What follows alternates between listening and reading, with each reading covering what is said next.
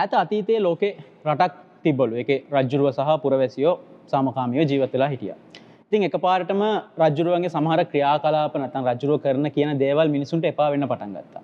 මිනිසු ඒකට කැලෑ පැත්තර ගැහවලු. ඒ කලාපත්තරවල හරි ප්‍රසිද්ධ වදන් තිබල එක ප්‍රසිද්ධ වදන තමයි මේ නිවන් සුව පැත්තල තිබල කලාපත්තරවල රජරුව යන තැනට රජරුව කොහරි පංක්ෂණකට ගියොත් මොනව ගියත් ඒ කලාපත්තර තිබලු. ඉතින් රජරුවන්ටත් ඒක මාර හිසරදයක් වෙලා රජරුව කවදාවත් හිතුවනැලු ඇයි මේ මට කැලෑපත්තර ගහන්නේ ඇයි මේ නිවන් සුව කියන්න කියලා රජරුව හිතුවනැල්ලු මේ නිවන් සුව කියන එක කැලෑපත්තර ගහන එක නවත්තන්න ඕන කියලා රජුරට ඔමනාව කවලු. ඉතින් රජරුව නීතියක් දැම්මලු. මීට පස මේ රටේ ලියන්න තහනම්. කිසිම කෙනෙක්ට මුකුත් ලියන්න බෑ. ඒවගේ නීතිය කරංආවලු ඉට පස්සේ ලෝකය දියුණු වනා ලෝක තාක්ෂණය කියල දේවල්ලාවා රටවල් දියුණු වුණ අලුත් රටවල් හොයා ගත්තා තින් ඒවගේ දේවල් වෙනකොටත් ඒ රටේ තාමත් ඒ නීතිය තිබ්බලු. දැන් වෙනකොට රට කොහෙද තියෙන්නේ? රටගෙන කිසිම හොඩුවාවක් අද වෙනකොට අපිට හොයාගන්න බෑ. තින් මේ කතාවයි අද සාකච්ඡාවයි වලට තේර නැතුව ඇති. සමරට මේ සාකච්ඡාව අතරතුර වාලට තේරෙයි මොනවගෙනද මේ කිව මොන රටගෙනද මේ කිව්ව කියලා. එහෙමත් නැත්තං විසිතුන අපරට පාර්ලිමින්තු අලුත් පනතක් නීතියක් කරට යනවා. අලුත් පනතක් පාලිමිතුවට ගෙනල්ල එක නීතියක් බවට පත් කරට පස්සේ සමර වෙලාට වලට තේරෙයි ඒ රට මොනවද ඒ රටට දැන් වෙලා තියෙන තත්ව මොනවද කියලා. ඉතින් අද අපි සාකච්ඡා කරට බලාපොරත්තු වෙන හැස්ටක් පරපුරේ අපේ විශේෂ මේ වැඩසටහනෙන් යෝජිත ඔන්ලයින් සේෆ්ටි බිල් OSB කියලා අපි හඳුන්වන ඔන්ලයින් සේෆ්ටි බිල් මේ පනතගෙන. ඉතින් අපිත් එක්ක එකතු වෙනවාද? සඳනි ප්‍රාර්ථනා තියනකොන් ලේකිකාවක් වගේම සමාජ මාධ්‍ය ක්‍රියාකාරිකයක්. එවගේම ජයන්ත දෙහිඇතගේ නීතිීඥවරයෙක්. එවගේම මානව හිමිකම් වෙනුවෙන් පෙනීන්න මානව හිමිකම් ක්‍රියාකාරයෙක්. අයවගේම රැට්ට ඉන්න අපිත් එක්ක එවගේම අනුරුද්ධ බණ්ඩාර සමාජ මාධ්‍ය ක්‍රියාකාරයෙක්. ඉතින් මුලින්ම පටන්ගන්නම් ජයන්ත අයගෙන් ජයන්තය මට සරල විදිහට පොඩ්ඩක් කියන්න පුළුවන්ද මොනවද මේ පනත? මොකක්ද මේ මුන් විසි තුරුන්ගෙනද අරගන්න හදන්නේ? ඕෂබීර් පනත නම තමයි මාර්ගගත ක්‍රමවල සුරක්ෂිත භාවය පිළිබඳ පනත් කෙටුම් පත තැන් ඒ නමත් මංහිතන් අපිට ටිකක් පලපොරදු මේ නමක් නෙවෙයි අපි අහලපොරදු නමක් නෙවෙයි. අපි ඔන්ලයින් සේෆ්ටි බිල් කියලා තමයි ඇතරම ඉංග්‍රීසියන් පන්ත නම් කල්ලතිය පනත නම සහ පනතගෙන අරමුණ පනත මුල්පිටුව දක්වල තියෙන. හැබැයි පනති අන්තර්ගතය බැලූහම ඉතාම වෙනස් අන්තර්ගතයක් තමයි තිය. මේ පනත මගින් ඉතාම මං කෙටියෙන් කිවොත්. සමාජයේ ඔන්ලයින් ක්‍රියාකාරකම් පාලනය කරන්න ඉතාම දැඩි නීතිමේ රාමුවක් ගේන්න මේ පනතෙන් උත්සා කරලා තියෙන. ඒකට ජනාධිපතිවරයා විසින් පත් කරුණු ලබන කොමිෂන් සභාවක් මේ පනතේ මගින් ස්ථාපිත කරන්න අඳුන්වා දෙන්න නියමිතව තියෙන. ඒ කමිෂන් සභාවට පුළුවන් අපි සමාජ මාධ්‍යවල අපි කරන දේවල් පාලනයට ලක් කරන්න. අපේ පෝස්ට් එම නැත්තං අපි අපේ අන්තර්ගතයන් අයින් කරන්න කියන්න පුළුව. අපි සමාජ මාධ්‍යවල හැසිරෙන්ඩ ඕන කෝමද කියලා වීති හදන්න පුළුව. අපි ගැන විතරන්න වෙයි සර්වයිස් ප්‍රවයිඩර්ස් ලටත් ඒ වගේ රෙගියවලේෂන්ස් නීති රීති හැදීමේ හැකියාව තිබෙනවා. එහෙම බැලුහම මූලික වශයෙන් පනතමගින් පනත් කෙටුම් පතමගින් උත්සා කරලා තියෙනවා ඉදිරියේදී මේක සම්මතවීමෙන් පස්සේ අපේ සමාජ මාධ්‍ය ක්‍රියාකාරකම් පාලනයට ලක් කරන්න. තොට අපි බැලුවොත් එහෙම පනතෙන් කියන්නේ තහනම් ක්‍රියා තමයි පාලනයට ලක් කරන්න කියලා. නමුත් අපි දන්නවා අපේ රටේ කොහොමද නීති ක්‍රියාත්මක වෙන්නේ කියලා. එතකොට මේ පනතේ සොරි පනත් කෙටුම් පතේ දොළොස්වෙනි වගන්තිය ඉඳලා විසි දෙක දක්වා තියෙන වගන්තිවල බැලූහම ඉතාම පුළුල් ප්‍රතිපාදන දක්වලා තියෙනවා උදාහරණයක් විදියට ජාතික ආරක්ෂාවට මහජන සාමයට මහජන සෞඛ්‍යයට තර්ජනයක් වන ප්‍රකාශ. එහම කිව්වම සබීත තේරනවාද මේ? මොකක් මෙහෙම ප්‍රකාශයක් කියන්නේ කියලා අපිට තේරුම් ගන්න පුළුවන්? ආගමික හැඟවීම් මේ හැඟීම් වලට රිදවීමේ ප්‍රකාශ. මේ වගේ සීමාව මොකක්ද? කෞද්ද මේ ප්‍රකාශයක් ආගමික හැඟීමකට යම් රිදවීමක් කරන ප්‍රකාශයක් කියලා කවුද තීරණය කරන්න? ජනතය මෙතන රැට්ටයින්නවා අනුරුද්ධෙන්වා සඳන්න මෙයාල සෝෂ මීඩියවල කටෙන්ට් දාන මිනිස්සු. මෙගොලො නිතර පලකරීම් කරනවා. ඊට පස්සේ සම තින් ඒවගේ වෙලාවක මෙයාලගේ කටෙන්ට් අයින් කරන්නත් වෙයිනේද මේ පනත ආවම? පැහැදිලියොම මේක කටෙන්ස් අතරම අයින් කරන ක්‍රම දෙකක් ක්‍රියාත්මක වෙන්න පුළුවන්. එකක් මේ කමිෂන් සභාව විසින් නියෝගයක් දෙන්න පුළුවන් අයින් කරන්න කිය ඒ කමිෂන් සභාව නියෝග පිළිපැද නැත්තං මහස්ත්‍රාත් අධිකරණයකට පුළුවන් සිර දඩුවම් නියම කරන්න. අයින් කරේ නැත්තන් හෙම හිතම බැරි වෙලාවත් අයින් කරගන්න බැරුව ප්‍රමාදයක් වුණා කියලා. පිට අත්විදින්න වෙන ප්‍රතිඵල ටිකක් දරුණු දරුණු ඇතට භයානකයි ඉතින්. ඉතින් ඒවගේ තත්ත්වයක් තමයි මහිත නැතිවෙන්ඩ නියමි දැන් එතන කොමිෂන් සභා කතාවගේ කියන කොමිසම පත් කරන්නේ කවුද?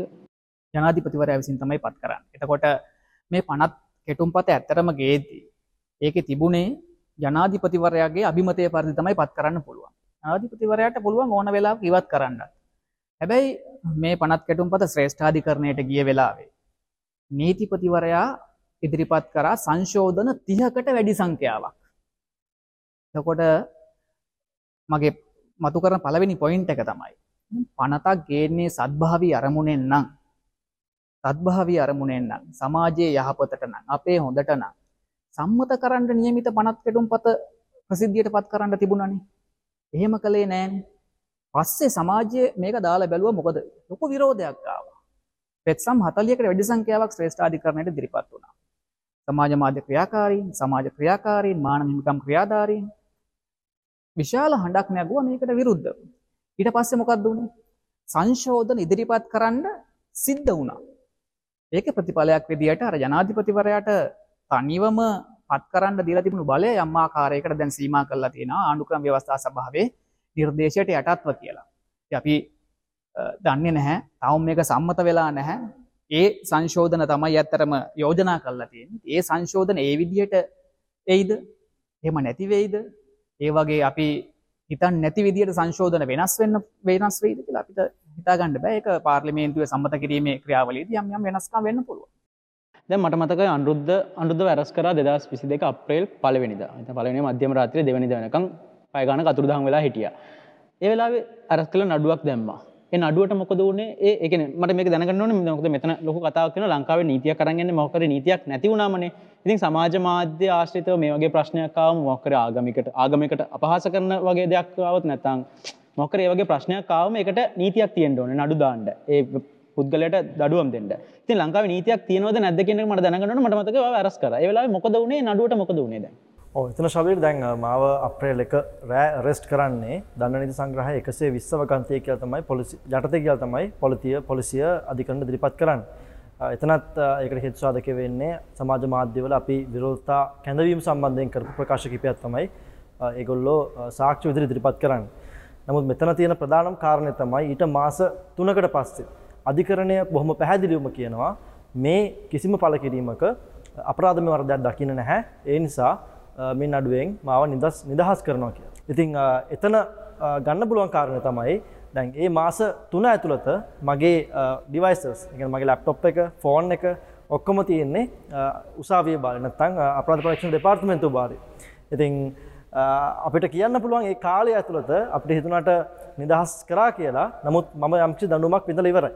ඉතින් මේක තමයි මෙතන කාරණය පොලිසිය දැනට තියෙන නීතියම දැනට පවතින නීතියම පාවිච්චි කරනවා කිසිම වරදක් නොකළ පුද්ගලයෙක්ට දනුවමක් ලබා දීමට. ඉතින් ඒ වගේ ආයතනයකට ඒ වගේ පොලිසියකට අපි තවත් මේ වගේ බලතල ලබා දුන්නම ඒකෙන් කොයි වගේ ප්‍රතිපාක ලැබේද කියලා අපිට ඉදිරියට තමයි බලා ගන්න වෙන්නේ. ඔව් මේ මේකත් එක්කම දැන් මතන මතු කරන ප්‍රශ්න මම පොදුවේ අහන්න දැන් මෙතන මේ කතිකාව ඔන්ලයින් සේෆ්ටි බිල් එක ගැන කතා කරනකොටම ආපු එකක් තමයි මේ සමාජ මාධ්‍ය ආයතන. ඒ කියන්නේ අපිට සර්විස් ප්‍රොවයිඩර් නමට Google වගේ සමාගම් ගොඩක් තියෙනවා. ඉතින් ඒ සමාගම් ලංකාවෙන් යන්න පුළුවන් සමහර වෙලාවට මේක අරන් ආවම කියලා. එතකොට ඒවගේ පුළුවන් ජනත ඒක එහම එමෝකර බරපතරකමක් තියෙනවද? එකම දේ තමයි මම කලින් කියෝ වගේ කමිෂන් සභාවක් පත් පෙන්ඩ නියමිතයි. ඒ කමිෂන් සභාවට බලයක් තියෙනවා. ඒ අන්තර්ජාතිකව ක්‍රියාත්මක වෙන සමාගම් ක්‍රියාකාරිත්වය පවා අපේ රටට අදාළව යම්මාකාරයකට පාලනයට ලක් කර. තකොට එහෙම උනොත් එහෙම එයාලට තීරණයක් ගන්න වෙනවා. එහෙම යටත් වෙනවද? එහෙම නැත්තං අපි අපිට පාසුවෙන් වැඩ කරගන්න පුළුවන් රටවල්ල පමණක් ක්‍රියාත්මක වෙනවද කියන එක. ඉතින් එහෙම යම් ඉඩක් ඇති වෙන්න පුළුවන්. ඒ ඉඩකඩ මේ 50 කෙටුම් පතේ පැහැදිලිව තියෙනවා. මම හිතන්නේ ජාත්‍යන්තර සංවිධාන පවා ලියුම් දාලා තියෙනවා එපා මේක ඒ කියන්නේ ඒකමුතු ඒක සවුත් ඒෂියන් ඒගොල්ලෝගේ එකමුතු වලින් පවා ලංකාවට රෙඩ් ලයිට් එකක් වගේ දාලා මේ මෑතකදීම දාපු ප්‍රකාශය තමයි ඒෂියා ඉන්ටර්නෙට් කෝලිෂන් කියන ආසියාව පදනම් කරගෙන ක්‍රියාත්මක වන සංවිධානයක් ඒගොල්ලෝ මහිතන යෝජනා දහතුනක් ඉදිරිපත් කරා මේ කෙටුම්පත පිළිබඳව. ඒක පළවෙනි යෝජනාව තමයි මේ කෙටුම්පතේ තියෙන වගන්ති යෙදුම් එකන්නේ අර්ථකතන නිශ්චිත කරගන්න බැරි විදිහට හරි පුළුල්. අර මම කලින් කිවෝ වගේ අපේ ආගමික හැඟීමකට රිදවීමක් කරන ප්‍රකාශ ුවට පස්සේ මේක සීමාව මොකක්ද ඒවගේ යෙදු කියන්නේ ගොතම ගණනාවක් තියෙනවා ඇත්තටම ඒ පුළුල් යෙදුම් ඉතිං ඒනිස ඒකුල පලවෙනිම යෝජනාව තමයි ඔය ආසියානු ඒසියා ඉන්ටනෙට් කොලිෂන් එක මේ පුළුල් යෙදුම් නිශ්ිත කරන්න ඕන කිය උදාහරණයක් විදියට අපි ගත්තොත් එහෙම අපේ සිවිල් හා දේශපාලන අයිතිවාසිකම් සම්මුති පනත පුනවගන්තිය පහුගිය කාලේ නටාශව ඇරෙස් කරේ. පිදනවා කීපදන කැරැස්වනයි පනත යටතේ. ඒක තුන්වෙනි වගන්තිය ඉතාම පුළුල්. ආගම් අතර එදිරිවාදීකම් ඇති කරන ප්‍රකාශ ඒ වගන්තිය තියෙන්නේ. ඒක පාවිච්චි කරලා තමයි ගොඩක් අය වැරෙස් කරන්න. ඉතින් ඒ වගේම වගන්ති දහයක් විතර තියෙනවා මේ කෙටුම් පතේ දොළහ ඉඳලා විසි දෙක දක්වා වගන්ති මගේ නිරීක්ෂණය නම් පුළුල් වැඩි නිශ්චිත නැහැ. නීතිය ක්‍රියාත්මක කරන ආයතනවල තමන්ගේ අභිමතය පුළුල් අභිමතයක් දීලා තියෙනවා. ඒ අභිමතය ඉතාම වැඩි. එක සීමා කරන්න ඕන කියලට ම යෝජනා කරන්න. දැන් රැට්ට මේ ලංකාව සෝෂ මිඩියක මත ඩිපෙන්ඩ වෙන හෙන කව් එකක් ඉන්නවා. දැන්දැන් සෝෂ මිඩියයක සහ මේ ඩිජිටල් තාක්ෂණ කෙනෙක දියුණුවතකම ජොබ් නැතිවෙච්ච මිනිස්සු බව සෝෂල් මිඩියගේ ඩිපෙන්ඩ් වෙලා මොක්කර තමන්ටම කියල ඔන්ලයින් බිස්නස එකක් කරගෙන යනවා. අත් ඒවගේ කෙලවෙයි නේද මේ කාවම කෙලවීම මේක කෙලවීම ශබීර් අපිට තාම හරියට තේරෙන්නේ කොච්චර අන්තකට මේක කෙලවෙයිද කියන එක. මේ පනත ආවට පස්සේ. මොකද ලංකාවේ සෝෂල් මීඩිය අඳුරගන්නේ දෙදා සතර විතර ෆෙස්බුක් ලංකාවට වැමීමත් සමඟ තමයි සෝෂල් මීඩිය කියන එක ලංකාව අඳුරගන්න. එතකොට ලෝක පුරාම සෝෂල් මීඩිය ව්‍යාප්ත වෙද්දි ලෝක පුරාම නීති සම්පාදනය වුණා. සෝෂල් මීඩිය කොහොමද ඒ තමුන්ගේ කමිනිිටියකට තමුන්ගේ රටට කොහොමද ඉන්ටිග්‍රේට් කරගන්න කියන එකට. කැන සෝෂල් මීඩිය මර්ධනයකට වාරණයකට නෙමේ ඒගොල්ලෝ ලෝක පුරාම නීති හැදුන. මේක අපිට කොහොමද ඉන්ටිග්‍රේට් කරගන්න? මේ කොහොමද අපි බදාගන්න කියන ඉතින් එහෙම නීති හැදෙද්දී ලංකාව දෙදා සතරේ ඉඳන් මේ වෙනකං සෝෂල් මීඩියා පිළිබඳ ලංකාවේ රජයක අවධානයක් කිසිම යොමු වෙලා තිබෙන නෑ අවධානයක් අවම අවධානයක් තමයි සෝෂල් මීඩිය වෙත යොමු වෙලා තිබ්බේ. ඔය යොමු වෙලා නැතිකොට නැති පසුබිමේ ඒ සෝෂල් මීඩියා තු මිනිස්සු හදාගත්ත ලොකු ඉන්ඩස්ට්‍රිය එකක්. සෝෂල් මීඩියවලින් ඩිපෙන්ඩෙන් සෝෂල් මීඩියවලින් දරු මේ දරු පවුල් නඩත්තු කරන social media marketing agency social media තියෙනවා ඇඩසෙන්ස් කියයි එතකොට විවිධ සෝෂල් මීඩිය වලින් ආදායම් උපයන මාර්ග ඩොලර් උපයන මාර්ග. ලංකාවේ සමහර ක්‍රියේටර්ස්ල ඉන්න පිටරට ක්‍රියට් කොන්ටෙන්ට් ක්‍රියේට් කරලා මිලියන ගානින් ලංකාවට ඩොලර්ස් තියෙන. හරි ඒ වගේ ලොකු ඉන්ඩස්ට්‍රියක් හදාගත්ත. මේ ඉන්ඩස්ට්‍රියට රජයෙන් සත පහක දායකත්වයක් තිබෙන මේ ඉන්ඩස්ට්‍රිය අඳුර ගණ්ඩවත් මේ ගොලට ෆසිල්ටේට් සබයන් ෆැසිලිට කරන්නවත් තාම ලංකා පේ පැලනය කියන්නේ. ඒ වගේ කිසිම ෆැසිලිටේට් කරගන්නවත් එතකොට මේ ගොලොන්ට බැංකු සිිස්ටම්මයක් හදල දීලා මේක ලංකාවේ ගොඩන ගණ්ඩ මේක ලංකාවේ විරකියාවට ලොකු උත්තරයක්. ඉතින් ඕව කිසිම දෙයකට ලංකාවේ රජයකින් කිසිම මේකක් මොකක්ද සපෝට් එකක්වත් එගොල්ලො දන්නවත් මොනවත් නැතු අප මේ තනියෙන් ගොඩනගාගත්ත ඉන්ඩස්ට්‍රියක් තින සෝෂල් මිඩිය කියලා ලොකු ඉන්ඩස්ට්‍රිය ඉතිං දැන් ජයන්තකිව්ව වගේ අර භයානකත්වය මේ වගේ මේ ප්‍රධානම ගේන්න මේ මර්ධනකාරී නීතියක්න මේ සෝෂල් මිලි අපි ආරක්ෂා කරන්න ගෙන නීතියක් නෙමේ ඒ අපි මුලින්ම පිළිගන්නු මේ අපි ආරක්ෂා කරන්න ගෙන නීතියක් නෙමේ ළඟදී අවුරුදු හැත්ත හතරක් තිස්සේ ලංකාවේ ආණ්ඩු පවතිනවා ශ්‍රී ලාංකීය ආණ්ඩු. ඒ පවතින අවුරුදු හැත්ත හතරකම ආණ්ඩුවකට ලොකුම කනේ පාර වැදුනේ සෝෂල් මීඩියාවලින් සෝෂල් මීඩිය වලින් කනේ පාරන්න අවුදු හැත්ත හතරත් තිස්සේ හොරා කාලා හොරා කාලා මිනිස්සුන්ව මර්ධනය කරලා මිනිස්සුන්ව මරලා මිනිස්සුන්ව අතුරු දහන් කරලා එහෙම ලස්සනට කරගෙන ආපු ආණ්ඩුවලට පුද්ගලයින්ට කනේ පාර වැදුනේ සෝෂල් මීඩිය වලින් මෑතකදී. අරගලය අරගලය තමයි හොඳම උදාහරණය. ඒ අරගලයක් නිර්මාණය වනේ මිනිසු තමුන් අර ප්‍රෙස් වෙනකොට මිනිසු මර්ධනය වෙනකොට ඒ පිළිබඳ කතා කරන්න පටන් ගත්තේ සෝෂල් මීඩියාවල ඉතින් ඔය ජනතාව ජනතාවගේ කතා කිරීමේ නිදහස ජනතාවගේ භාෂණය නිදහස නැති කරන්න එතකොට ජනතාව ඕන විදිහට බැඳලදාලා තමුන්ගේ හොරකන්ටික කරගෙන යන්න බැරි තත්වයක් සෝෂල් මීඩිය හින්දව දේශපාලකෙන්ට ඇති වෙලා තියෙනවා. දැන් පැහැදිලිවම මිනිස් දේශපාලකට ඉස්සර වගේ හොරාකණ්ඩ බෑ ඉස්සර වගේ මිනිස්සුම ගස්වන් ගත් ගස්බඳින්ට බෑ ඉස්සර වගේ මිනිස්සුම අතුරුදහන් කරන්න බෑ ඉතින් ඔය තත්ත්වය උඩ දේශපාලකයාගේ අර මේ පරණ ඔය මර්ධනකාරී හාමු දේශපාලඥයාගේ ස්ටේටස් එක සම්පූර්ණ බිඳිලා තියෙනවා. ඉතින් දැන් ඔය ස්ටේටස් එක බිලිච්ච එක තමයි මේ සෝෂල් මීඩිය බිල්ල එක ගෙන්ඩ ප්‍රධානම හේතුව. ඉතින් ඕක ගෙනාවට පස්සේ එන රිපකෂන්ස් ගැන ඒගොල් කිසිීම අදාලත්වයක් නෑ මේක මිනිසු හම්බ කරගන්නවද? මේක මිනිස්සු රස්සාාවක් කරලා දරු පවුල නඩත්තු කරගන්න එක? මේක විරකියාවට ප්‍රශ්න උත්තරයක් වෙන එක? ලංකාවට ඩොලර ගේන එක? මේ තරුණය කොච්චර මේ රජයට බරක් නොවී මේ දේශපාලගෙක් ළඟට කියලා ලියවමත්දීල රස්සාාවක් ගන්නතු තමුන් සොයන් ශක්තියෙන් නැගී හිටින එක?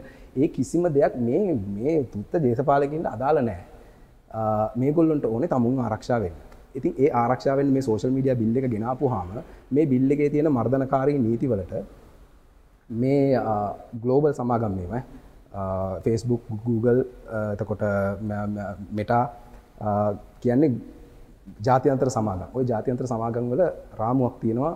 ඒගොල්ලෝගේ පොලිසි රාමුවක් තියෙන ප්‍රතිපත්ති රාමුවක් තියෙනවා. ඒ ප්‍රතිපත්ති රාමුවලින් එහාට මේ මර්ධනකාරී නීතිවල දේශපාලකයන්ට දේශපාලකින්ට සපෝට් කරන නීතිවලට ඒගොල්ලො කොහොමත් කැමති වෙන්නේ අනිවාර්යෙන් මේ පනතක් නීතියකට නීතියක් ලංකාව ගෙනාපුහම ඒගොල්ලොන්ට ඒකට යටත් වෙන්ඩ වෙනවා.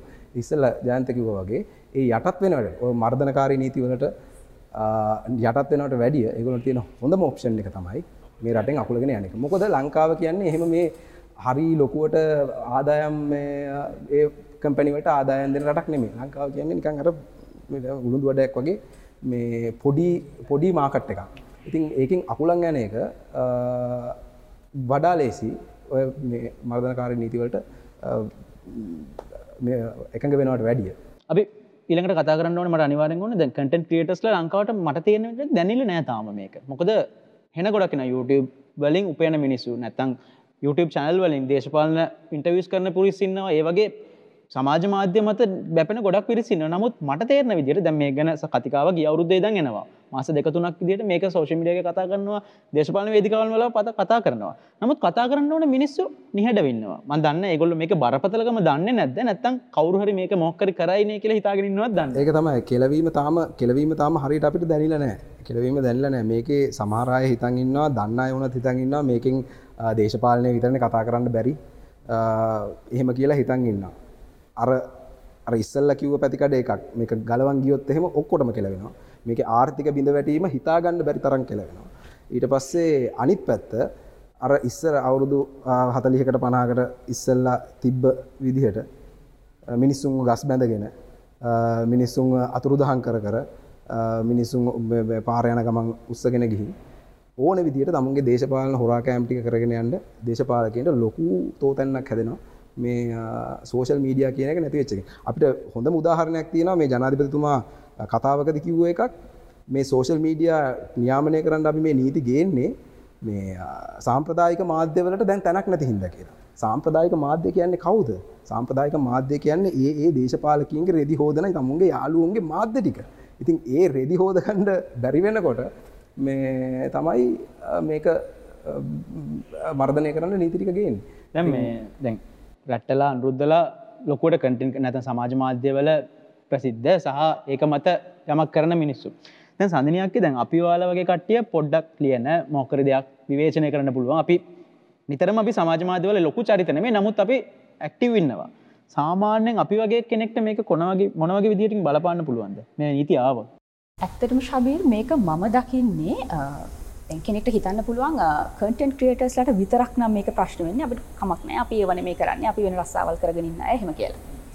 හැබැයි ඇත්තටම කටන් ක්‍රියටස්ලට විතරක් බලපාන නීති මේ වෙද්දි තියෙනවා ඒ මේ පනත යටතයම නෝනත් වෙන විවිධ ක්‍රමවලින් එමිනිසුම පාලනය වෙනවා. හැබැයි මේක ගේන්නේ සාමාන්‍ය සමාජයේ එදිරිදා ඉන්න හඬක් නැති ඔබ සහ මම වගේ අයට. ඒක තමයි මේක තින භයානකම උදාහරණයක් විදිහට අපිට මතකයි ඇයි අපි මුලිම පාට බහින්නේ අපි පාට බහින්නේ අපේ මූලික අවශ්‍යතා නැතිවෙච්ච වෙලාවේ. එකට මූලික අවශ්‍යතා නැතිවෙච්ච වෙලාවේ මම තනියම බෝඩ් එකක් කරම් පාරට ගිහින් හිටගත්තනම් තියෙන ඉම්පැක්් එකට වඩා ලොකු ඉම්පැක්් එකක් තිබුණා හෙට මම තනියෙන් හරි බෝඩ් එකක් කරම් පාට බහිනවා එන්න කට්ටිය එන්න කියලා සෝෂල් මීඩිය වලින් කියලා ඒ වැඩිය පටන් ගත්තම. අන්න ඒකටයි මේ අට වන ලද ජනාධිපතිවරයා සහ හුගේ සහස්රයන් බය වෙලා ඉන්නේ. ඉතිං මේකෙදී දැන් අපිට මෙහෙම දැන් අපි මේ කතා කරන මොහොතේ අත්‍යවශ්‍ය ද්‍රව්‍යවල මිල ඉතාම ඉහළ ගිහින් තියෙන අවස්ථාවක්. මේ අද මේ රෙකෝඩිං එක කරන වෙලාවේ බොහොම සුලබ එලවලු වෙලා තිබුණු කැරට් බෝංචි වගේ දේවල් උපල් දෙදාහ දාහ පන්නපු ප්‍රමාණයකට අලවි වෙනවා මේ යුනිට් එකක් එක එක කිලෝ එක. එතකොට මේක මේ විදිහට මිහිල දරාගන්න බැරි තැනකට එනවා. එදාට ඔබ විරෝධය පල කරන්නේ කොහොමද. ඔබ ගිහිල්ලා මාධ්‍යායතනයක් ඉස්සරහට ගිහිල්ලා මෙහම ප්‍රශ්නයක් තියෙනවා මේකට මොනහරි කරන්න කිවොත් කරයිද. දැන් අපි කියනවා මේ ඕනම රටක හතරවෙනි ආණ්ඩුව වෙන්නේ ජනමාධ්‍ය කියලා එකැනේ මීඩියක් ඉන්න වොච්ඩෝක් කෙනෙක් විදිහට මුරබල්ලෙක් විදිහට කියලා හැබැයි පහුගිය දශක කීපය ඇතුළත මීඩිය මුර කරන්න ගත්ත කාවද මීඩිය සපාකන්න පටන් ගත්ත කාවද ජනතාව සපාකමින් තමන්ගේ තමන්ට වඩාත්ම සහය දක්වන දුෂිත දේශපාලක්ඥයන් ආරක්ෂා කරන එක තමයි පහුගේ වසර කීපය මීඩිය කරේ. එතකොට ඒ ප්‍රධාන ධාරාව මාධ්‍යවලින් නොලැබෙන සාමාන්‍ය ජනතාවගේ පීඩනයට නොලැබුණු තැන තමයි සමාජ මාධ්‍යහරහ ලැබුණේ සහ ශ්‍රී ලංකා ඉතිහාසේ ප්‍රථම වතාවට දූෂිත රජයක් එලවා දමන්න ජනතාව සංවිධානය වුණේ. එතකොට මේ යටත් වැසියන් පුරවැසියන් කරේ ඇත්තටම මේ මොහොතේ පැවතුණු සමාජ මාධ්‍ය. දූෂිත දේශපාලක්ඥයන් සහ පාලකයන් වැඩිපුරම බය දෙයක් තමයි යටත් වැසියන් පුරවැසියන් වෙන එක. ඉතිං ඒක ආයි නොවෙන්න තමයි මේ පනත ගෙනක් තියෙන්නේ. ඇතරම කෙනෙක් හිතනවා නම් අපි YouTube වලින් හම්බ කරන් කන්නේ නැහැ අපි Facebook වලින් හම්බ කරන් කන්නේ නැහැ අපි වෙන රස්සාවල් කරන්නේ එහෙනම් මේක කමක් නැහැ එහෙම හිතනවා නම් ඔබට වැරදිලා මොකද වතුර නැති වෙන්නේ හැමෝටම කරන්ට් එක නැති වෙන්නේ හැමෝටම බෙහෙත් ටික නැති වෙන්නේ හැමෝටම ඒක මේ කන්ටෙන්ට් ක්‍රියේටර්ස්ලා කීප දෙනෙක් කියලා තෝරලා නැති වෙන්නේ නැහැ ඔබට මතක නම් පළවෙනියටම පෑ 13ක් විදුලියක් කපපු වෙලාව ඊට පස්සේ දවසේ විහාර මහදේවියක් ගාව සමාජ මාධ්‍ය හරහා සංවිධානය වෙච්ච විශාල උද්ඝෝෂණයක් පැවැත්වෙනවා දෙවනි දවසක් පෑදහතුනක් විදුලිය කපන්නේ රජය. එච්චරට බයයි. මේ බයවෙච්ච තමන් තවදුරටත් කොහොමද මිනිසුන්ගේ විරෝධයට මුහුණ දෙන්න කියලා නිනව්වක් නැති පාලකයෝ පිරිසක් ඔබව පාලනය කරන්න මේක ගේන්නේ. එක එම නිසක් මෙතන ඉන්න අපි හතර දෙනෙක් හෝ පස් දෙනෙක්ට එමනත්තන් කටෙන් ක්‍රියට් කරන කිහිප දෙනෙක්ට බලපාන දෙයක් විතරක් නෙමී මේක. ඉතිං ඒ වගේම මේක තව දෙයක් තියෙනවා දැන් අපි හිතමු කෙනෙක් කියන්න පුළුවන් මම දේශපාලනය කතා කරන්නේ නැහැ Facebook එකේ. එතකොට මට මේක ප්‍රශ්නයක් නැහැ කියලා. නමුත් ඔබ දන්නවද මේ පනත් කෙටුම්පතේ 11 වෙනි වගන්තිය ඉඳන් 22 වෙනකන් තියෙන වගන්තිය ඇතුලේ තියෙන ඒ පුළුල් පරාසය ඇතුළට ඔබ කරන ඕන දෙයක් අහු වෙන්න පුළුවන්. ඔබ දාන එක වාක්‍යයක් ඔබ සිරබාරයට ගන්න හේතුවක් වෙන්න පුළුවන්. ඔබේ සියලු ප්‍රජාතන්ත්‍රවාදී අයිතීන් අහෝසි කරන්න හේතුවක් වෙන්න පුළුවන්.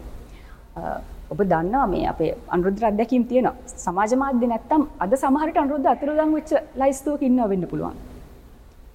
ඔහු අත්තරංගුවට ගන්න මොහොතේ ඒ මොහොතේ ඉඳන් ඒක සියලු දෙනා දැනගන්නේ මෙහෙම දෙයක් වෙනවා කියලා සමාජ මාධ්‍ය නිසා. ඒ එල්ල වුණු ඒ පීඩනයත් එක හේතුවක් වෙනවා. ඔහු ඒ අත්නෝමතික ලෙස සිරපාරයට ගැනීමෙන් නිදහස් කරගන්න. ඒ මොහොතේ ඔහු අතුරුදන් වෙච්ච ලයිස්තුවකට එකතු නොවෙන්න. ඔබට කියන්න පුළුවන්ද? අනුරුද්ධට එදා වෙච්ච දේ හෙට ඔබට නොවේයි කියලා. මේ පනත ආවොත් ඔබට ඒදේ නොවේ කියන්න කිසිම සහතිකයක් නෑ. ඔබ ලියන ඕනම වාක්‍යයක් මේ පනත ඇතුළට දාලා ඔබ ඇතුළට ගන්න පුළුවන්. ඔබ විරෝධය පල කරන ඕනම විදිහක් මේකට ගන්න පුළුවන්. ඔබ එහා ගෙදරන දේශපාලක්ඥයට ඔබත් එක තියෙන යම්කිසි තරහක් පිරිමහන්න මේක පාවිච්චි කරන්න පුළුවන් එතකොට මේක මේ කටන් ක්‍රියටස්ලා කීප දෙනෙක්ට ෆේස්බුක් කරහා බිස්නස් කරන කීප දෙනෙක්ට විතරක් බලපාන දෙයක් නෙමෙයි ඔබට මතක නම් දිගන සිදුවීමේදී අපිට එක සතියකට ෆේස්බුක් ෆේස්බුක් සමාජ මාධ්‍ය අපිට ලක් කරනවා. ඒ වෙලාවේ සිද්ධ වෙච්ච පාඩුව ගැන පොඩ්ඩක් හොයලා බලන්න තකට ඔබට තේරෙයි සමාජ මාධ්‍ය ආර්ථිකයට කොච්චර දායක වුණාද කියන එක. ඒ කාලේ අද වගේ සමාජ මාධ්‍ය පුළුල්ලා තිබෙත් නෑ. පුළුල්ලා තිබුණේ නෑ. අවුරුදු පහකට කලින් හරියට බැලුවා. පහටත් වැඩි. පහකට වැඩි කාලයකට කලින්. එතකොට මගේ වෘත්තිය අනුව මගේ වෘත්තියේ මම ඉන්නේ ව්‍යාපාරික මට්ටමෙන් සමාජ මාධ්‍යවල ගනුදෙනු කරද්දී එතකොට ඒ සුමානය ඇතුළත සිද්ධ වෙච්ච පාඩුව පාඩුව කියන්නේ මේ ආයතනයක් විදිහට අපිට නෙමෙයි නමුත් රටකට වෙච්ච පාඩුව ටිකක් හොයලා බලන්න. එම හොයලා බැලුවොත් ඔබට තේරෙන්න පටන් ගන්නවා සමාජ මාධ්‍ය කියන දේ ව්‍යාපාරික වේදිකාවක් විදිහට මේ කන්ටෙන්ට් ක්‍රියේටර්ස්ලා කීප දෙනෙක්ගේ ප්‍රශ්නයක් නෙමෙයි කියන එක. ඒක ඒක සමාජ මාධ්‍ය පරිහරණය කරන මේ සියලු දෙනාටම බලපාන දෙයක්. ඇත්තටම මේ පනත මෙතන ඉන්න හුව කටෙන්ට් ක්‍රියට් කරන කිහිප දෙනෙක්ටනේ මේ ඇත්තර මේ පනත තර්ජනය තියෙන්නේ එදිරිදා සාමාන්‍ය විදිහට ජීවිතය පවත්වාගෙන යන උත්සාහ කරන සෑම පුරවැසියෙකුටම දැන් ඔන්ලයින් සේෆ්ටි බිල්ල එකට අමතරව දැන් එදා දහවනිද ඒට ඒක පාලිමින්තුවට විචේදස දාන්න ඒතෙක්ම තව අලුත් නීති ගොඩක් එන්න නියමිතයි. ජයන්තය මේ අයි මේ කල බලේ දැන් අපි තේරුම් ගණ්ඩ ඕන කාරණාව තමයි දැන් එක පනතක් සම්මත කරගන්න ඕන වුනාම විදන්න සමාජය තුළ ගොඩනැගෙන විරෝධය ඒක බෙදන්න අවශ්‍ය වෙනවා මේ නීති ගේනයි දෙදස් විසිතුනේ සැප්තැම්බර් වල මේ කෙටුම් පත ගේද්දිම ඇන්ටිටෙරලෝ එකත් ගෙනාව. ප්‍රස්ථ විරෝධී නීතියත් ගෙනාව. දන්න මේ නීති දෙක බැරෑරුම් නීති. සමාජය තුළ මේ දෙකටම විරෝධයක් හැදෙනවා. තකොට මේ නීති එක නීතියකට විරුද්ධ වැඩ කරද්දී එකක ෆෝකස් එක නැතුව යන්න පුළුවන්. දැන් මේ උත්සාහ කරන්නෙත් මංහිතන්න ඒවගේ උත්සාහයක් තමයි මේ තියෙන්නෙත්. දැන් මාර්ගගත ක්‍රමවල සුරක්ෂිත්තාවය සම්මත කරන්න නියමිතයි. දින නියම කරලා තියෙනවා පාර්ලිමේන්තු අදාළ ක්‍රියාවලිය ක්‍රියාත්මක වෙමින් තිබෙනවා. එහෙම තියෙද්දි ආපහු ත්‍රස්ත විරෝධී නීතියත් සම්මත කරනවා කියලා ඒ සාකච්ඡාවත් ගේනවා. එතකොට අර අපි සමාජය තුළ අපි දන්නවා මේ දේවල් පිළිබඳව කතා කරන්නේ නැහැ හැමෝම. ඒ කියන්නේ යම් අවබෝධයක් තියෙන උනන්දුවක් තියෙන ක්‍රියාකාරීන් තමයි ගොඩක් වෙලාවට හඩන ගන්න. ඒගොල්ලොන්ට බෑ මේ හැම එකක්ම ඒ සමාන බරින් මිනිස්සු සමාජගත කරන්න. එතකොට ඒගොල්ලොන්ට අමාරුයි මේ හැම එකකට විරුද්ධව ෆයිට් කරන්න ඕන සටන් කරන්න ඕන විවිධ ක්‍රියාමාර්ග තෝරන්න ඕන. ඒ නිසා කරන්නේ අර මේ වෙලාවේ ඒගොල්ලොන්ට සම්බත කරගන්න ඕනේ පනතට තියෙන ෆෝකස් එක නැති කරන්න. විවිධ උපක්‍රම යොදනවා. මම ඒකයි කියන්නේ මේ නීති ගේන අයට මේ කිසිම සද්භාවී අරමුණක් නැහැ. කියලා. සද්භාවයෙන් කියනවා නම් එහෙම ගේන්නේ නැහැ. එහෙනම් ගේන්නේ මේ පනතට අදාළ හැම පාර්ශවයක් එක්කම සාකච්ඡා කරලා. සමයින් දැන් සරලමට පොඩ කියනවද ලංකාවේ පනතක් ඒ වගේ හදනවනම් ඒකට ක්‍රියාපටිපාටියක් තියෙනව නේද? ඒක පොඩ්ඩක් පැදිලුම් අපි නීති සකස් කිරීමේ බලය පාර්ලිමේන්තුවට දීලා තියෙනවා හැබැයි ඒකෙන් අදහස් වෙන්න ඒගොල්ලො ඕන නීතියක් ගේන්න පුළුවන් කියලා සීමාවක් තියෙනවා අපේ අයිතිවාසිකම් බරපතල විදිහට උල්ලංඝනය කරන නීති ගේන්න හැකියාවක් නැහෙම ගේනවනම් එහෙම ඒ දාන සීමාවන් අදාළ අරමුණට සමානුපාතික සීමාවන් වෙන්න ඕන කියලා කියපු එක තමයි ලංකාවේ පිළිගත්තු මූලධර්ම. අපි අයිතියක් සීමා කරනවා නම් සීමා කරන්න හේතුවක් තියෙන්න ඕන. ඒ යොදන සීමාව අදාළ හේතුවට සමානුපාතික වෙන්න ඊට වැඩි සීමා දාන්න බෑ. හැබැයි දැන් මේ මේ කෙටුම්පතේ තියෙන සීමා බැලුවොත් එහෙම අපේ අදහස් ප්‍රකාශ කිරීමේ අයිතිය බරපතල විදියට සීමාවට ලක් කරලා තියෙනවා. දැන් ඇත්තටම මේ කෙටුම්පත සම්මත වෙලා තිබුණා නම් මම මේ සාකච්ඡාවට එන්න කලින් දෙසරයක් හිතනවා. මේකට නෑවිත් ඉන්න අන්න ඒක තමයි එතන තමයි තියෙන අවුල. කියන්නේ බය කියන එක. අපිට බයක් දැනෙනවා මොකක් හරි කරන්න දෙයක්. සමාජයට වීඩියෝ එකක් දාන්න කලින් දෙපාරක් හිතනවා මේක දැම්මොත් කෙලවෙයිද. මං ආගමකට මොකක් වෙයිද කියන බය නිර්මාණය කරනවා සමාජයට. එතකොට මේක ක්‍රියාත්මක කරන්න අවශ්‍යත් නැහැ. ආවත් ඇරස් කරන්න ඕන නැති වෙන්න පුළුවන්. හැබැයි අපි බයයි. එතකොට අපේ බය අඩු වෙගෙන ඉද්දී දෙන්නේ තුන් දෙනෙක් ඇරස් කරනවා. එතකොට ආපහු බය නැවත වටයකින් අපි තුල ඇති වෙනවා. ඒ විදිහට තමයි මේ වගේ නීති ඇත්තටම ක්‍රියාත්මක වෙන්නේ. නිසා මේවා සද්භාවයෙන් ගේන්නේ මේ නීති ක්‍රියාත්මක කරද්දී අපි අයිතිවාසිකම් ගැන හිතලා සමාජ යහපත ගැන හිතලා ක්‍රියාත්මක වෙයි කියලා මට නම් කිසිම විශ්වාසයක් නැහැ අපේ රටේ නීති ක්‍රියාත්මක වෙන විදිය බැලුවා.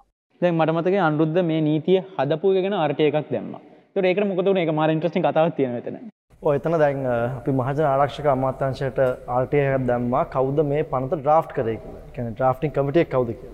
මොකද අපි විශ්වාස කරනවා මේ රටේ ජීවත් වෙන පුරවැසියෝ විදිහට අපිට අයිතියක් තියෙනවා අඩුමතරම අපි මොන නීතියද පාලනය වෙන්නේ නැත්නම් ඒ නීති හැදුවේ කවුද කියලා දැනගන්න. අවසානයේ මට ආරක්ෂක අමාත්‍යාංශය වෙනවා නම් 12කින් සමන්විත ලැයිස්තුවක්. අවසාන වෙන දේ තමයි ඒකේ හිටපු මුල් නීතිඥ තුන්දෙනාම ප්‍රකාශනයකුත් කරනවා අපි මේකට සම්බන්ධුනේ නැහැ. අපි මේකෙන් අයින් වුණා කියලා. ඉතින් නමුත් ඒකට අපි ඇපිල් එකක් කරාට නැත්නම් ඒකට අපහු අපි ඒගොල්ලන්ට ලිපියකින් දැන්නුවාට කිසිම තොරතුරක් ආවේ නැහැ.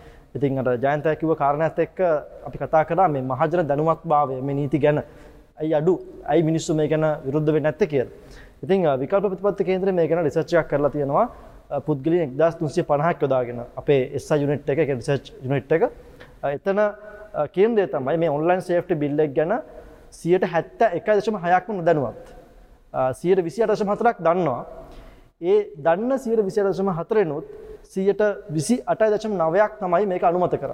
ති ඕක තමයි ජනතාවගේ තත්ව නැත්තම් බිම තියෙන තත්ත්වය. නමුත් මේ ජනතාවට අපිට චෝදනාවක් එල්ල කරන්න බෑ මොකද ඔබ දන්නවා මේ තියෙන තත්ත්වයත් එක්ක මිනිස්සු වෙනම ජීවන අරගලක ඉදිරිය ඉන්නවා. ඉතින් මිනිස්සුන්ට මහජනතාවට වෙලාවක් නැහැ මේ පනත කියවලා තේරුම් ගන්නවත් ඒක ගැන හොයන්නවා. ඉතින් මම හිතනවා රජය මෙන්න මේ අවස්ථාව තමයි පාවිච්චි කරන්නේ Tamanට අවශ්‍ය මේ අනපනත් ටික සම්මත කරගන්න. ආ, ඒක තමයි දැන් ඇතුළතින් තත්ත්වය.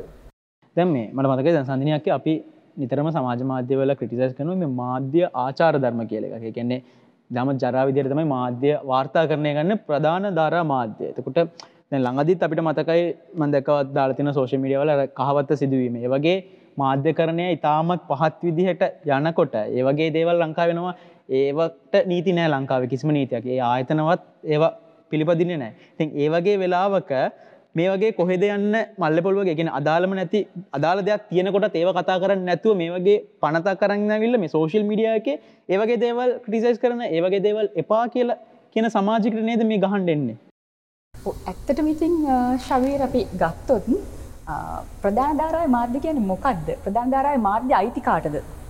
දැන් අපි දැක්ක පහුගේ දවස්වල මේ සියට දහටේ වැට් එක ඇවිල්ලා මිනිස්සු අධික බදු බර ගෙවාගෙන ඉන්න වෙලාවක අපි දකිනවා මේ අපේ දේශපාලක්ඥ පිරිසක් VIP පාටි එකක් දානවා නැවත. ඔබ බොහොම අමාරුවෙන් එලවලු වක් දෙකක් හදාගෙන බත් කද්දි ඔබේ ටැක්ස එකෙන් ඒගොල්ලම විනෝදනවා ඔබ එක මුලින්ම දැක්කේ ප්‍රධාන ධාරාවේ මාධ්‍ය වලින්ද සමාජ මාධ්‍ය වලින්ද? ඒක පාර්ලිමේන්තුවේ කතාබහට ලක් වෙන්නේ ඒක ප්‍රධාන ධාරාවට යන්නේ සමාජ මාධ්‍ය වලින් ඒක එළියට ආපු නිසා. එහෙම නැත්තම් අද මේ මොහොතේ ඔබ හිතනවා එහෙම දෙයක් උන්නේ නැහැ කියලා. මේ ඔබ දැනගත යුතු ඔබ ගෙවන බදු මුදල් අවභාවිතාව වෙන විදිහ ගැන. ඔබ පත්කරල යවපු පිරිස්. ඔබේම බදු මුදල් වලින් ඔබට එරෙහිව ක්‍රියාත්මක වෙන ආකාරය ගැන. ඔබට දැනගන්න මේ මොහොතේ තියෙන හොඳම තැන තමයි සමාජ මාධ්‍ය.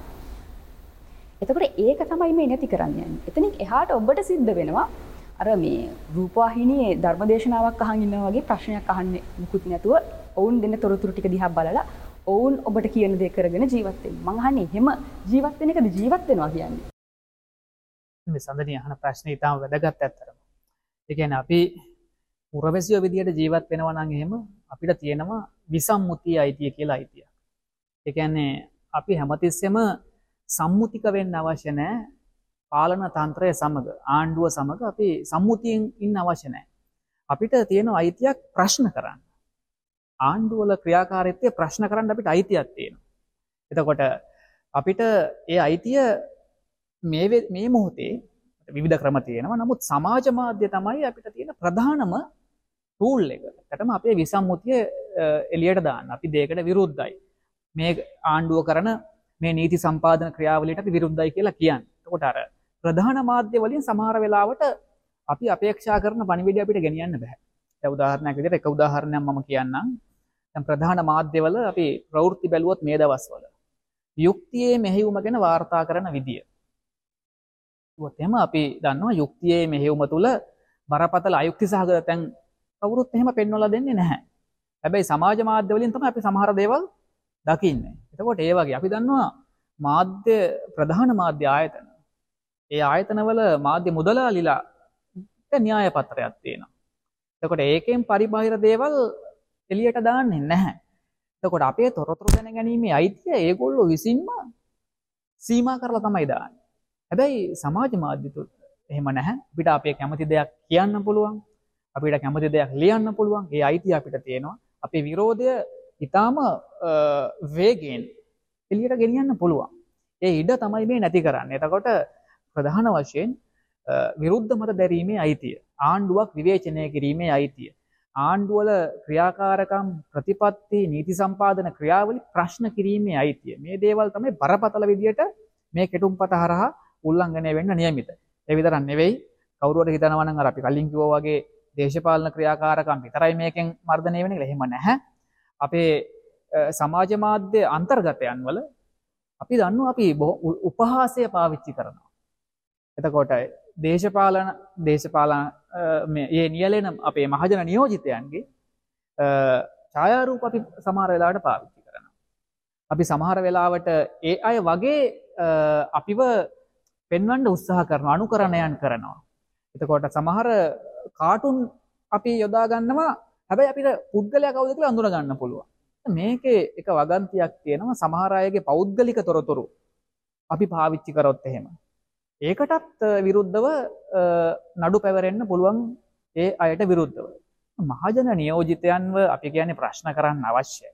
ඒ ප්‍රශ්න කිරීමේ අයිතිය සරහයිදි සීමාවට වාරණයට ලක්වෙන්ඩ නියමිතයි ඇත්තටම මේ කෙටුම් පත හරහා. මට මේ රජදෙන් අහන්ඩෝනේ ප්‍රශ්නයක් තියෙන මේ ඇත්තට මයි මේක දැනිල නැත්තම කටන් ක්‍රියටස්ලට මොක්කර එතන එකන්නේ එතන ඇයි ඒක දැනල නැ අර අර ප්‍රශ්න තමයි සබිර තියෙන්නේ මේ මොකද කන්ටෙන්ට් ක්‍රියේටර්ස්ලා තාම හිතන් ඉන්නේ මේකෙන් අ, වාරණයට පත් වෙන්නේ දේශපාලන දේශපාලනය ගැන කතා කරන මිනිස්සු විතරයි අ, දේශපාලන බ්ලොගර්ස්ලා විතරයි අ, කියලා. ගොඩක් කන්ටෙන්ට් ක්‍රියේටර්ස්ලා යැපෙන්නේ ස්පොන්සර්ෂිප්ස් ස්පොන්සර් මම ඇතුළුව ස්පොන්සර්ෂිප්ස් මත.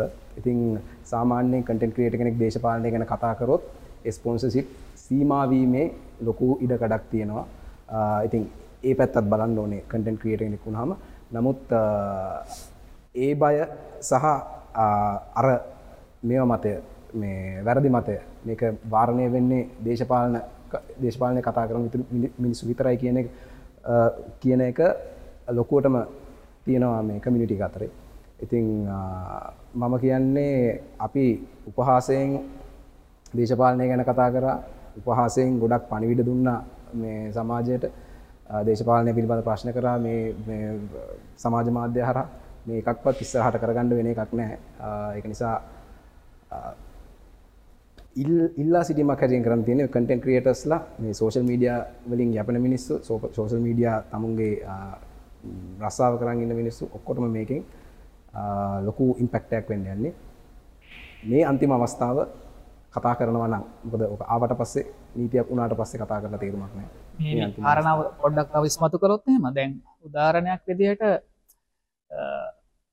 යම් කෙනෙක් කිව්වොත් එහෙම මගේ ඡායාරූපයක් කවුරු හරි ප්‍රසිද්ධ කරලා තියෙනවා. මගේ ඕඩියෝ එකක් ප්‍රසිද්ධ කරලා තියෙනවා. මම ඉන්න වීඩියෝ එකක් ප්‍රසිද්ධ කරලා තියෙනවා කියලා. ඒකෙන් මට නින්දාවක් වෙලා තියෙනවා කියලා කිව්වොත් එහෙම මට අපහාසයක් වෙලා තියෙනවා කිව්වොත් එහෙම මේ පනතේ අර තහනම් ප්‍රකාශයක් කියන විෂයපතයට ඒ වගේ දේවල් වැටෙන්න පුළුවන්. එතකොට අපි දන්නවා දැන් මේක මේකේ උදාහරණ දක්වලා තියෙන්නේ අපි දන්නවා මේ මේ පෙම්වතුන් විදියට හිටපු කට්ටිය වෙන් වුණාට පස්සේ තමන්ගේ පෙම්වතියගේ හෝ පෙම්වතාගේ ඡායාරූප වීඩියෝ දර්ශන ඕඩියෝ ප්‍රසි- ප්‍රසිද්ධ කරනවා. එතකොට ඒ වගේ දේවල් වළක්වන අරමුණට තමයි එක ගෙනාවා කියලා මේකේ නිකන් ඇඟ වෙන්නේ. නමුත් අ, ඒක එතනින් සීමා වෙන්නේ නැහැනේ. ඒක අනිත් පැත්තට එන්න පුළුවන් අපි අපේ දේශපාලන අ, අදහස් ප්‍රකාශ කරන තලයටත්. අපි කාට හරි මන්ත්‍රීවරයෙක්ට කෝල් එකක් දීලා අ, මොකක් හරි දෙයක් ගැන ප්‍රශ්න කරලා. ඒ කෝල් එක අපි ප්‍රසිද්ධ කරාට පස්සේ. ඒ මන්ත්‍රීවරය අපිට විරුද්ධව පැමිණිල්ලක් දැම්මොත් එහෙම ඒ සෝෂල් මීඩියා පෝස්ට් එක හරහා මගේ පෞද්ගලිකත්වයට හානියක් වෙලා තියෙනවා මට ඒකේ නින්දාවක් වෙලා තියෙනවා. පස්සේ අපිට සිද්ධ වෙනවා ඒකට මුහුණ දෙන්න. කොටිම බැටලුහම පොරෝගත්ත වෘර්කෙක් මේ වන රෝජන් අස්සෙක් ඒ වගේ දැන් ඔය වගේ නිකන් සරලව කියන්න උදාහරණ ගානක් ඔතන අවුල්ම සාහතය මට තියෙන විදිහට කොමිසමක් තියෙන එක. කියන්නේ ඒක බලන්න කිසිම ඉන්ඩිපෙන්ඩනයක් නැති ජනාධිපති පත් කරපු පස්තනෙක් උන්ට හරිනම් හරි උන් නෑ අවුලක් නැත්තම් ඕක ෂේප් සාහිතින් අපේ කමිෂන් සභා සහ කමිටු ගැන අපිට අත්දැකීම් තියෙනවා. කෝප් කමිටුව අන්තිමට බයිස්කෝප් කමිටුව වෙලා නතර වුණේ ඉන්න කට්ටියත් එක්ක බලුවම ඉතින් ඒ වගේ දැන්. තව මේ වගන්තියත්තන ඉතාම වැදගත්න විසිවැනි වගන්තිය කියලා. දෙකේ ඉතාම තියෙනවා මේ අසත්‍ය ප්‍රකාශයක් සංනිවේදනය කිරීම මගින් චේතනාන්විතව නින්දා කර. අපි කාවාරි ප්‍රකෝප කළොත් එහෙම. අපි කරන ප්‍රකාශකින් කව්වරි ප්‍රකෝප වෙනවා. තැන් අපි බැලුවොත්තම අපේ සමාජය ඉන්නව නේද? සමහර දේවල් වලින් ප්‍රකෝප වෙන්න බලාගෙන ඉන්න පිරිසක් ඉන්නවා නේද? සමහර ආගමික කොටස් එහෙම ඉන්නවා එහෙම ප්‍රකෝප වෙන්න බලන් ඉන්නේ. මොකක් හරි දෙයක් අපි කිව්වොත් එහෙම ඒකෙන් ප්‍රකෝප වෙනවා. එහෙම ප්‍රකෝප වෙලා ඒගොල්ලෝ සාමය කඩ කරන ක්‍රියාවක් කරොත් එහෙම ඒගොල්ලොන්ට එහෙම ප්‍රකෝප වුණා කියලා සාමය කඩ කරන්න බෑනේ ශබීර් එහෙම කරන්න බෑනේ.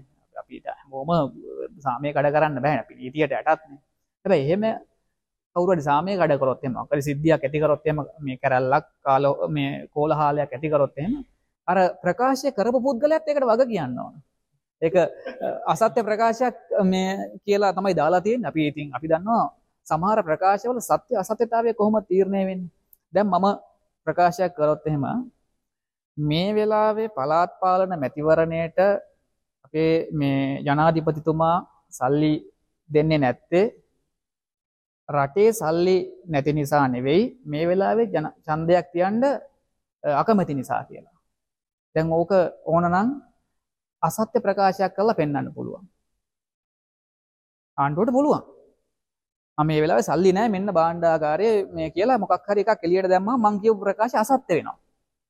ඒව සමහර ප්‍රකාශ ඒ විදියට අසත්‍ය බවට පත් කරන්න පුළුවන්. මම පොඩි උදාහරණයක් දෙන්න ජයන්ත ඒකට පොඩි උපපූර්ණයක් මේ අපි සමාජ මාධ්‍යයෙන් සැබේ දැන් මේ දේශපාලකයට ඩිරෙක්ලි ඇගිල් දික් කරලා ඔබ හොරා කියලා කියන්න පුරුදුනේ සමාජ මාධ්‍යයෙන් මේ අපි හොරා කියන එක දේශපාලඥයෙක්වත් නීතියෙන් හොරෙක් කියලා ඔප්පු වෙච්ච දේශපාලඥයෝ නෙමෙයි. හරිද? අ, ගොඩක් වෙලාවට මේ දේශපාලකයෝ හොරා කන්නේ ලොකු අ, සංවර්ධන ව්‍යාපෘති වල කමිෂන් වලින්. කමිෂන් එක කියන්නේ ජී මේ නීතියෙන් වරදක් නෙමෙයි ලංකාවේ. ඉතින් එහෙම කෙනෙකුට දැන් ආයේ හොරා කියලා ඇඟිල්ල දික් කරලා බැන්නොත් ඒක නීතියෙන් වරදක් වෙන්න පුළුවන්.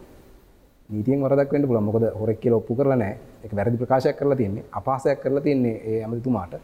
අ, අපහාසයක් නිසා අපි හිරේ යවන්න පුළුවන්.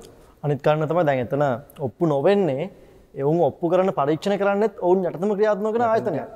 ඒ නිසා කවදාවත් ඔප්පු වෙන්නෙත් නැහැ. අපිට කියන්න තියෙන්නේ සැකයට තමයි කියන්න වෙන්නේ. සැකයට තමයි කියන්නේ. අනිත් කාරණය මේ ජයන්තය කිව්වා වගේ මේ දැන් ලබන අවුරුද්ද කියන්නේ මැතිවරණ වර්ෂයක්.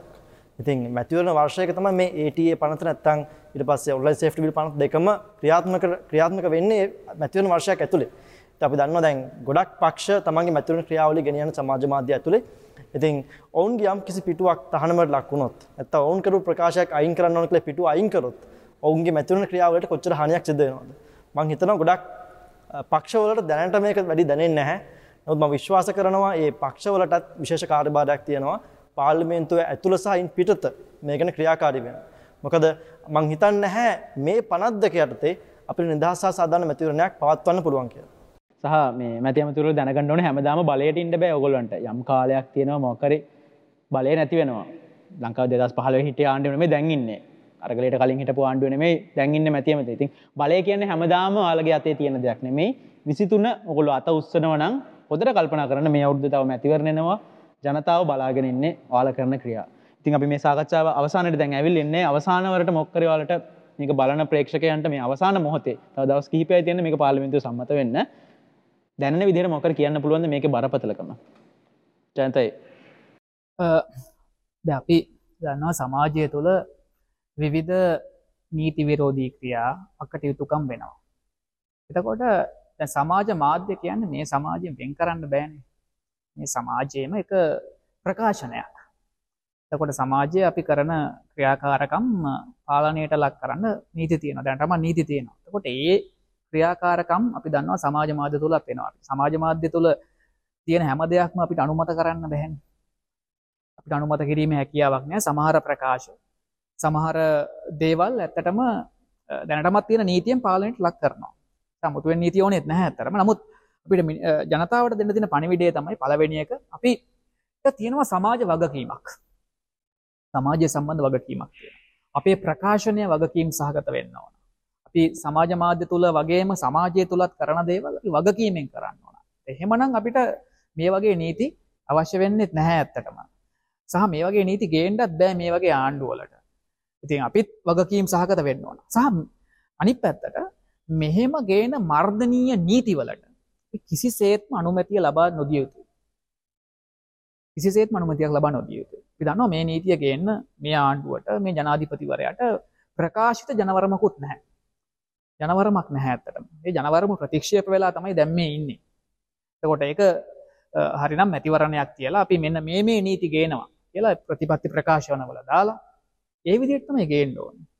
එහෙමනම් යම් සුජාත භාවයක් තියෙනවා. ඉතින් මේ ආණ්ඩුවට ජනාධිපතිවරයාට මේ වගේ මර්ධන නීතියක් ගේන්න, මේ වගේ අපේ අයිතිවාසිකම් සීමා කරන නීතියක් ගේන්න කිසිම සුජාත භාවයකුත් නැහැ. නිසා ජනතාවට දෙන්න තියෙන පණිවිඩය තමයි ද ඔබේ මහජන නියෝජිත තමයි මේ පනත් කෙටුම් පතට ඡන්දය දීලා මේක සම්මත කරන්න නියමිතව තියෙන්නේ පාර්ලිමේන්තුවේ. ඔබ තමයි ඡන්දයෙන් පත් කරලා යවලා තියෙන්නේ.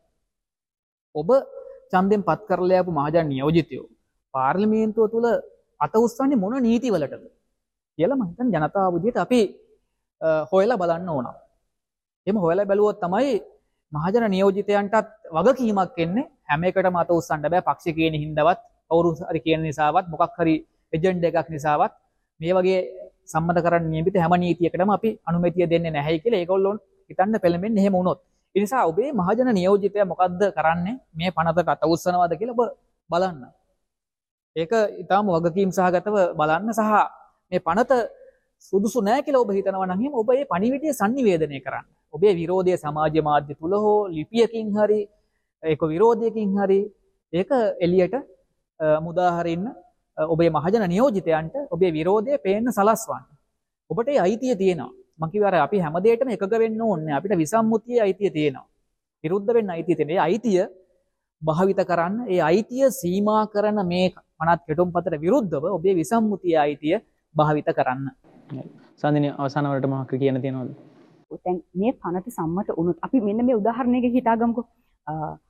ඔබ හිතන්න ඔබ අත්‍යවශ්‍ය බෙහෙතක් තියෙනවා. අපි හිතමු ඉන්සියුලින් වගේ බහුතරයක් භාවිතා කරන බෙහෙතක් කියලා. ඒ බේත ස්පිරිතාලය කිසි එකක නෑ රජය අවශ්‍ය පරිදි ප්‍රතිපාදන වෙන් කළ නෑ මේ බේද ලංකාවට ගෙන්නන්න. ඒ වගේ අවස්ථාවක ඔබ අවසාන උත්සාහය විදිහට ෆේස්බුක් දානවා. ඉන්සියුලින් තියෙන තැනක් දන්නවද? කිසිම ස්පිරිතාලයක නෑ. දැන් ගේන්නේ නෑ කියලා කියනවා මේකට මොකද කරන්නේ? මේකට අපිට මොන හරි කරන්න පුළුවන්ද?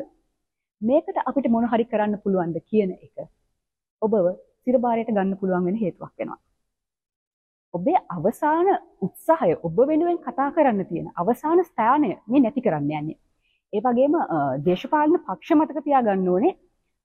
හරි දැන් මිනිස්සුන්ගේ කටවල් වැහුවා අපිට ඕන දෙයක් කරන්න පුළුවන් වගේ තැනකට මේක එන්නේ නැහැ. මොකද යම්කිසි තමන්ට අවශ්‍ය පිරිස් වලට විතරක් කතා කරන තමයි මේකින් ඉඩකඩ හැබෙන්නේ. මොකද අපිට මතකයි පහුගිය මැතිවරණවලදී ඔබෙත් මගෙත් බඩු මුදල් වලින් විශාල මේ ඒකක පාලනය වුණා. එක පුද්ගලයාට ව්‍යාජගිනුම් 10 බැගින් හදලා දීලා උන්ට වෘත්තීය වශයෙන් මඩ ගහන්න බලකායවන් බලකාය මේ මේ නඩත්තු කරා පසුගිය රජයන් ඒවා ඒ විදිහටම වෙනවා. ඒවා නවතින්නේ මේක බලපාන්නේ පොදු ජනතාවට ඔබට සහ මට. අපිට අවසාන වශයෙන් යුක්තිය ඉල්ලලා යන්න තියෙන තැනක් මේ. යුක්තිය වෙනුවෙන් පෙළඹීම ඇති කරන අපිට විරෝධය දක්වන්න තියෙන තැන මේ අපිට නැති කරන්නේ. ඒ වගේම ඔබ හොඳට බැලුවොත් මේ වෙලාවේ ප්‍රධාන මාධ්‍ය ඉස්සරහට ඇවිල්ලා සමාජ මාධ්‍ය නිසා ළමයි නරක වෙනවා මේක නැති වෙන්න ඕනේ. ඒ වගේ කතා කියන හැම දේශපාලඥයා දිහාම පොඩ්ඩක් බලන්න. පහුගිය අවුරුද්දක කාලය ඇතුළත ඒගොල්ලන්ගේ හැසිරීම දිහා බැලුවොත් ඇයි ඒගොල්ලෝ මේ එක මේ සමාජ මාධ්‍ය එපා කියන්නේ කියලා ඔබට පැහැදිලි අවබෝධයක් ලබා ගන්න පුළුවන්. ඒ නිසා ඔබේ දේශපාලඥයා ඔබ ඡන්දය දෙන දේශපාලඥයා මේ පනතට එකඟ වට ඉස්සුවොත් මතක තියාගන්න. ඔබව දිගටම කට වහලා තියාගන්න ඕන නටුස්සන්නේ. ඔවුන්ට ඔබෙන් හංගන්න දේවල් තියෙනවා. ඒක මතක තියාගන්න. මේ රැට මම මෙහෙම ප්‍රශ්නයක් අහන්න අන්තිමට. දැන් අපි හිතාගමු 23 පනත ආවා. නීතියක් වුණා කියලා. කොහොමද මේ කන්ටෙන්ට් එකක් දැන් ඊට පස්සේ හදන කන්ටෙන්ට් එක කොහොමද කරන්න යන්නේ? ඊට පස්සේ ඉතින් මේමයි සමාජ මාධ්‍ය ක්‍රියාකාරකින්ටයි කන්ටෙන්ට් ක්‍රියේටර්ස් ලටයි YouTubers ලට මං හිතන්නේ තමුන්ගේ පෞද්ගලික නීතිච්චකට එක්ක තියාගන්න වෙයි ඉස්සරහට. මොකද තමුන් හදන කන්ටෙන්ට් එක මේ රාමුවලට මේ ඇතුළත්ද? එතකොට හදන කටෙන්ට එක තමුන්ට තමු හිරයන්ට පුළුවන්ද කියලා බලාගන්න කටෙන එක දාන්න ඉස්සල්ල. එතකොට කටන දම්මට පස්සේ එක මොක්කර ප්‍රශ්නයක් කාවත් නීතියෙන් බේරගන්න පෞද්ගල නීතිජනක් තියාගන්න ගොඩක් වෙලාවට. ඉතින් ඇත්තරම සැබිර මේ ලංකාවේ මිනිස්සු ඇත්තරම පව්. අපිට හරි අඩු සම්පත් ප්‍රමාණයක් මේ ලංකාව තියන්නේ කණ්ඩ නෑ බොඩ නෑ. අපිට හරි අඩු අයිතිවාසිකම් ප්‍රමාණයක් තින් ජීවත්වීමේ අයිතිවත් අපිට නෑනි තුන්සියක් එකතන මරාදම්මනේ පොඩි මේ බලගේමකට. ඒවගේ ජීවත්වීමේ අයිතිවත් අපිට නෑන අපිට තිබ්බ එකම අර අයිතියක් තමයි කතා කරන අයිතිය. පිට මොක්හරි කවරුහරි ඇවිල්ලා පීඩා කරනට අපිට ඇගහලා අන්ඩ විතරයි පුළුවන්කම තිබ මේ රටේ. ඒ අන්ඩන අයිතියවත් දැන් නැති කරන්න යන්න මේ පනතෙන්. අපිට ඊට පස්ස ඇවිල්ලා දේශපාලකෙක් ඇවිල්ලා ගෙදරට ඇවිල්ලා අපිට මොනවා කරලා ගියත් අඩන්ඩවත් බැරිවෙන තත්වකට මේ රට අර උතුරු කොරියාව වගේ තැනකට මේ රට ගේන්ඩ යන්න මේ නීතියෙන්. ඉතිං ඉස්සලකිවගේ මේ නීතියේ බරපතලකම තාම කාටවත් දෙන්න නෑ. බරපතලකම ඉස්සරහට තදටම දැනේ මේක බැරි වෙලා හරි සම්මත වුණොත්. ඉවරටම ඉවරයි. රැට්ට විතරනම අපි හැමෝටම එක වෙන්න නිමිතයි අන්රුද්ධ. ඔව්. අපි දිගින් දිකට මෙරට මහජනතාවගෙන් ඒ වගේම දේශපාලන පක්ෂවලින් ඉල්ලා සිටිනවා. මේ විසිතුන්ගෙන් ගෙනෙන පනත සම්මතවීමට ඉඩ දෙන්න එපා ඔබට තියන ඔබ නිදහසේ කතා කරන්න තින එකම වේදිකාව නැති කරගන්න එපා කියලා. ඒත් එක නැවත නැවත මතක් කරනවා මේ ඔබ මර්ධනය කරන්න අත උස්සන ජනතා නියෝජිතයෙන් ඔබ නියෝජනය කරන සුදුසු නැහැ. එහෙනම් ඊළඟ මැතිවරණයේදී ඔවුන්ගෙන් බලා ගන්න කියලා අපි ඉල්ලීමක් කරනවා. අවසානට මට කියන්න තියෙන්නේ අපි මෙච්චර කට්ටකන ගිහිල්ලා බලන ජයන්තයාගේ Facebook එකේ නැත්නම් අනුරුද්ධලගේ නිදි මරාගෙන අපි මේකට මහන්සි වෙනවා පාර මිනිස්සු බැහැගෙන මේ පනත එපා කියනවා මොකද ලංකාවේ අපි දන්න ලංකා නීතියක් ආවට පස් ඒක නැති කරන්න අපිට කවදාවත් බෑ පුදු මමාරුයි එක වෙන්නෙත් ICCPR වගේ පනත මොකටද පාවිච්චි කරන කියලා කල්පනා කරලා බලන්න. කාට විරුද්ධව ICCPR පාවිච්චි කරේ කියලා කල්පනා කරලා බලන්න. ඉතින් අපිට මේ අපිට ලාභයක් වෙනුවෙන් නෙමෙයි අපි මේ මහන්සි වෙන්නේ මේක අනාගතයේ අනිවාර්යයෙන්ම අපිට ප්‍රශ්නයක් වෙනවා මේකෙන් කන්ටෙන්ට් ක්‍රියේටර්ස්ලා විතරක් නෙමෙයි. අපි මම සඳිල්ල වගේ සාමාන්‍ය සෝෂල් මීඩියා එකේ ඉන්න ලයික් කරන හાર્ට් දාන අපිටත් මේක බලපානවා. ඉතින් ඔබේ ජනතා නියෝජිතයට ඔබේ නියෝජිතයට කියන්න විසිතුන හරි තීරණයක් ගන්න කියලා ඔබ බල කරලා තියෙන්නේ. මේ දවස් දවස් කීපය ඇති. යන්න යාලගේ ගෙදරිස්සරට හරි ගිහිල්ලා කියන්න. ඔයාලගේ Facebook එකේ post එකක් දාන්න. එපා. මම ඡන්ද දීලා තියෙන മന്ത്രിට මං කියන්නේ මේකට අත උස්සන්න එපා කියන්න. මොකද ඔවුන් අන්තිමට අත තියන්න යන්නේ ඔබේ ප්‍රජාතන්ත්‍රවාදී අයිතියකටයි.